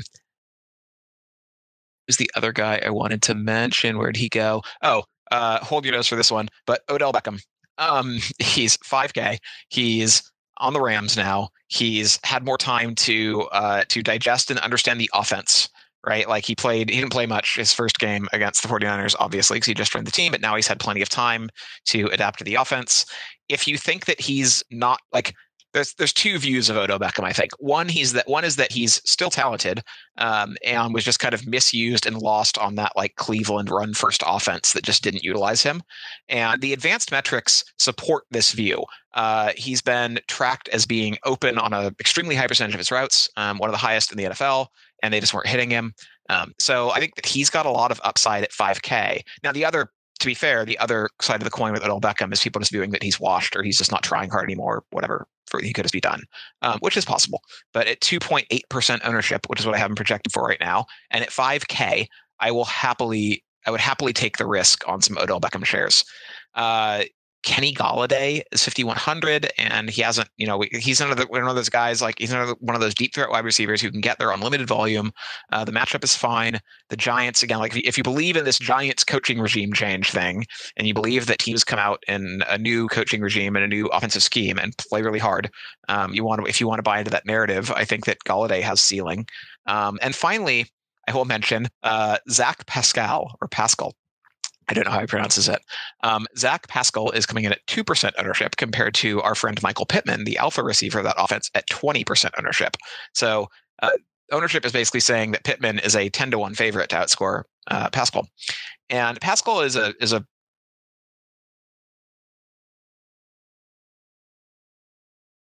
is a not a huge yardage guy, um, but he's a tremendous red zone threat. Um, and He's one of the only really two full-time weapons on the Colts. Uh, it's him and Pittman, and then some rotational guys, and a bunch of, you know, like a, a slew of tight ends. Um, and thirty-five hundred in a pass funnel matchup uh, against a Bucks defense that is is clearly going to be doing their best to take away Pittman. Um, whether or not they're successful, I don't know. But I, I think that Pascal at thirty-five hundred just brings, you know, thirty-five for thirty-five hundred for two percent ownership. Um, I just think he has a lot more upside than in one of the best game environments of the week. Um, just has a lot more upside than his ownership is uh, is implying. Yeah, to clean that up from the Stat Monkey, Odell Beckham Junior Oh, uh, ranks top three in the league in separation and open rate against man coverage. Uh, we expect heavy zone coverage this week against Green Bay Packers. That's not to say that everything that X said could not play out, but uh, that is, I think, the stat you were referring to. I think um, Denver. I'll, I'll be honest; I didn't see it as a as a type of coverage, so that's a good that's a good oh, point okay. of clarity. Thank you. Um, Denver's defense has allowed the fourth deepest yards per completion uh, in the N F L at eleven point five. So back to your Mike Williams discussion. Uh, yeah, that's all I got. Yes, thank you for backing me up on the stats. See, I yes, was not sir. just talking out of my ass. Hooray. All right, man, let's talk some defense. I'm going to lead this one because this is uh, a passion of Oof. mine is defensive selection. Uh, but all right, so we have the ownership coming in on the Texans at two point three. Behind them, they are expected to garner, oh God, what is it? twenty-seven to twenty-eight to thirty percent ownership. Behind them is, I've ever seen. Yeah, behind them is the Jags at two point two, fifteen percent ownership. The Falcons at two point five, twelve percent ownership. The Bengals at two point seven, nine percent ownership. The Jets, the Panthers. Okay, so you you get the picture. Everybody's paying down at defense this week. So where do I immediately look? Oh, the highest own or the highest price defense on the slate is the Patriots at three point nine. They have provided double-digit fantasy points each of the last five weeks. Good God Almighty. twelve points, thirteen points, twenty points, eleven points, and twenty-eight points in their shutout of Atlanta. They have allowed zero points on the scoreboard, seven points against Cleveland, six points against Carolina, twenty-four points against the Chargers, but they scored a defensive touchdown, and thirteen points against the Jets over their last five games. They have three defensive touchdowns over that span. They have fifteen sacks, so three a game on average over that span. And they have five, eight, ten, twelve interceptions over the last five games. Who are they playing? They're playing Tennessee with the aforementioned who the hell is that guy at pass catcher and running back and across their defense. So we expect New England to get better field position. We expect them to win time of possession battle. We expect Tennessee to be throwing a little bit more than their season average. Look at Tannehill's pass attempts in his last game when they were going through all these injuries. He threw the ball fifty-two times against Houston, dude. Yeah, he threw four picks, had two fumbles, and zero lost fumbles in that game.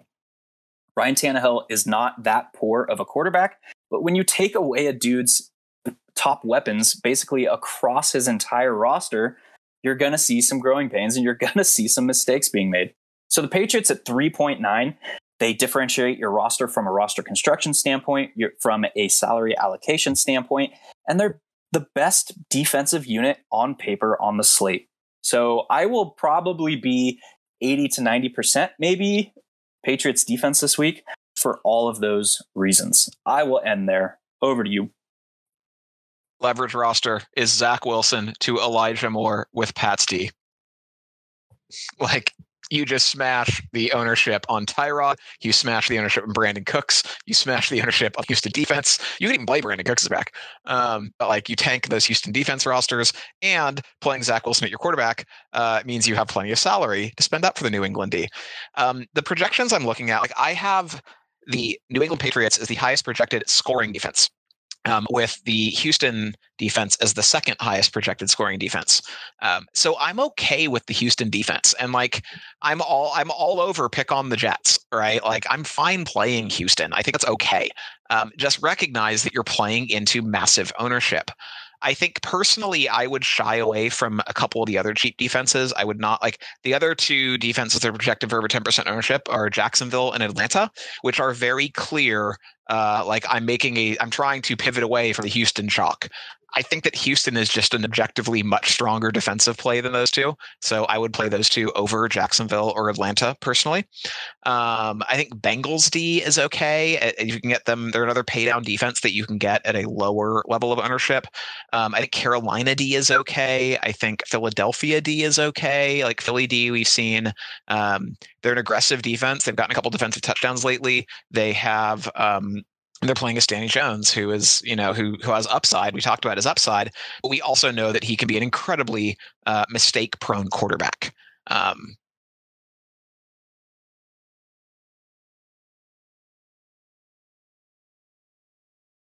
those are really it for me.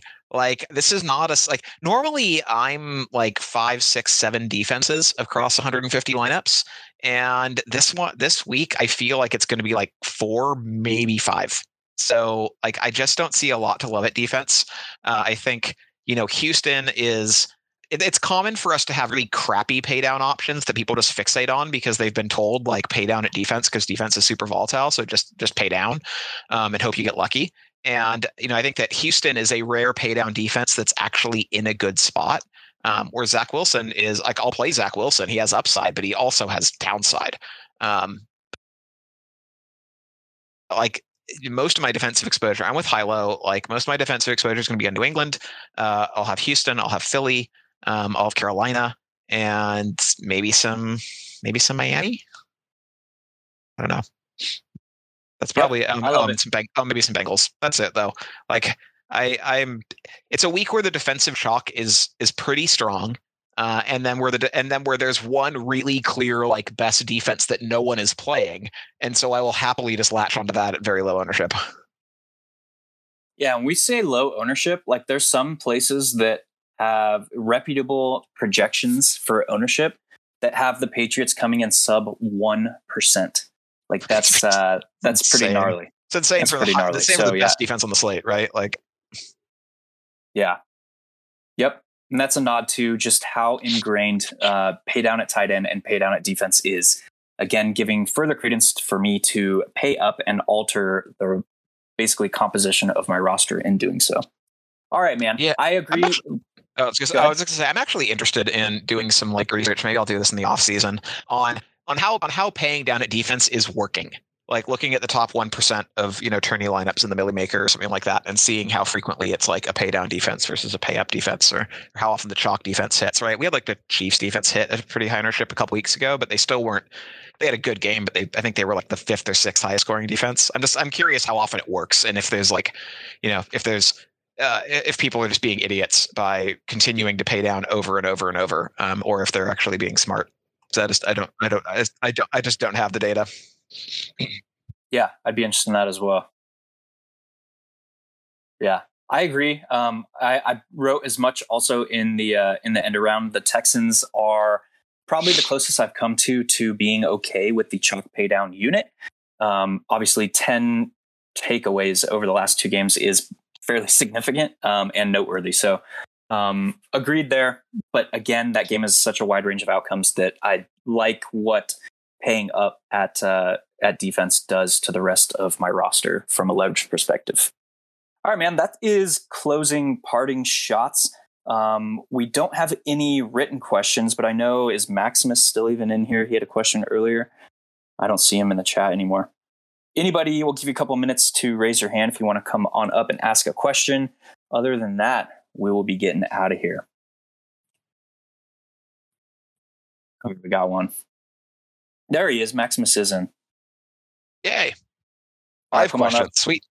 Come on up, brother. I just sent you one. Oh. What's going on, man? We got you. Hey, how's it going, guys? Oh, what's um, up, dude? I, hey. So I actually put this question in uh, the chat. Or uh, Inner Circle, and um, it was basically um, from my perspective when I was starting to build. It seemed like because of so much uncertainty this week, perceived basically, um, I was finding it easier to steer to M M E type builds as opposed to single entry three max. And the question was basically like, how are you approaching from the perspective of a single entry three max build this week? And then I I basically noted in that message that uh, in reading all the, the edge write-ups, I kind of felt the energy and the excitement from Hilo on that Minnesota-San Francisco game, just the write-up alone. And um, I was curious from a single-entry three-max standpoint, is that a game that's kind of like a center, kind of a centerpiece to, uh, to steer towards with that kind of uh, roster build, at least to start? Actually, yeah, so can, can I ask ahead. a question first? I want to ask a question back to you, Maximus, um, because you mentioned something really interesting uh, before you kind of got into the question about Minnesota, San Francisco, which is you said you're you're finding it easier to build for M M E. Sorry, I was in a classroom here. Oh, no worries. You you said you were finding it easier to build for M M E than for single entry or three max. And I'm curious, why do you feel that is? Well, I think because there's, uh, from what you, well, one thing is just the ownership is so spread out. It kind of makes it, I'm sorry, give me one second, guys. Actually caught me, unfortunately, I'm dropping somebody off right now. Yes, but uh, I actually find the uh, spread out ownership, um, and especially if you're playing M M E where you're you're playing a tournament where you're building a lot of teams, uh, it is kind of exciting to uh, to uh, have a bunch of different directions to be able to kind of steer toward. Yeah, it's the it's the it's the cover the bases. It's the, the what if scenarios. You can get more what if scenarios. Does that sound right? Right. Yeah. Okay. Yep, definitely that's part of it. Cool. So I just want I'll, I'll let Hilo take the answer on the game because he did the I think he did the write up for that one. Um, but I just I just want to note like I as someone who's gone back and forth various times in my D F S career between playing three max uh, as my primary focus and, and smaller field stuff and then playing large field stuff and, and one hundred fifty, um, and that's even happened this season, right? I play like I play high dollar stuff uh, in small field tournaments on FanDuel.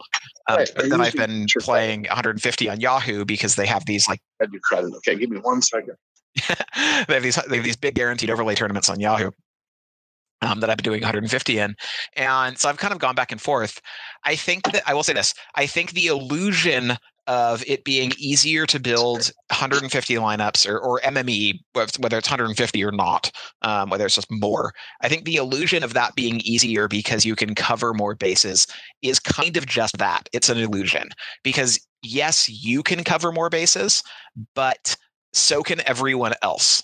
And so it can feel like you can take more risk in M M E um, because – you're like, well, okay, well, you know, I, I have one hundred fifty lineups to go to go off of, so I can definitely spend, you know, two or three lineups on like this goofy player, um, because if he hits, it'll be awesome, and I only have, you know, he's only one percent owned, um, but everyone else has the same kind of flexibility, and in small field stuff, it, it's hard to find the right balance, and it's kind of more art than science, but I don't have to take on as much risk in small field tournaments. Um, Like you don't have to find the one percent owned guy, but you also know that in small field tournaments, the chalk is going to be chalkier. A guy who's like twenty percent in the milli maker might be thirty percent in a similarly priced, you know, single entry tournament, and might be forty percent or fifty percent in a high dollar uh, single entry tournament. So there's more, there's more leverage. Like, there's more leverage in going away from the chalk in these small field tournaments.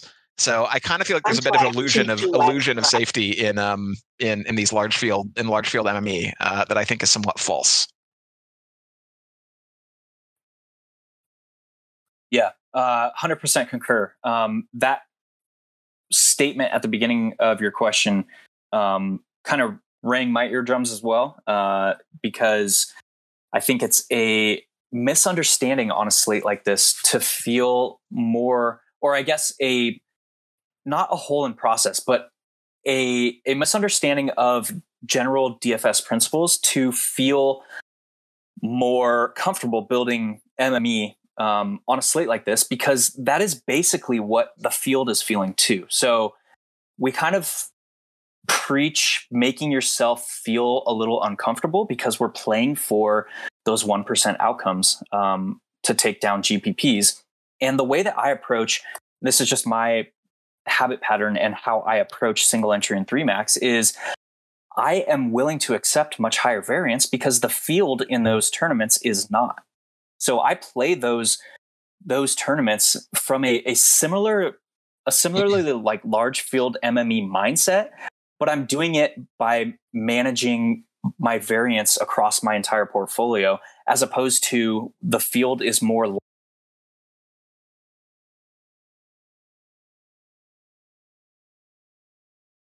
likely to try.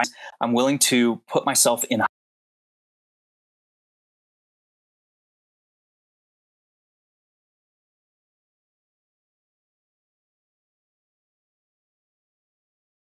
high variance spots, but I'm not age there. Um, we're just getting a little bit of bleed.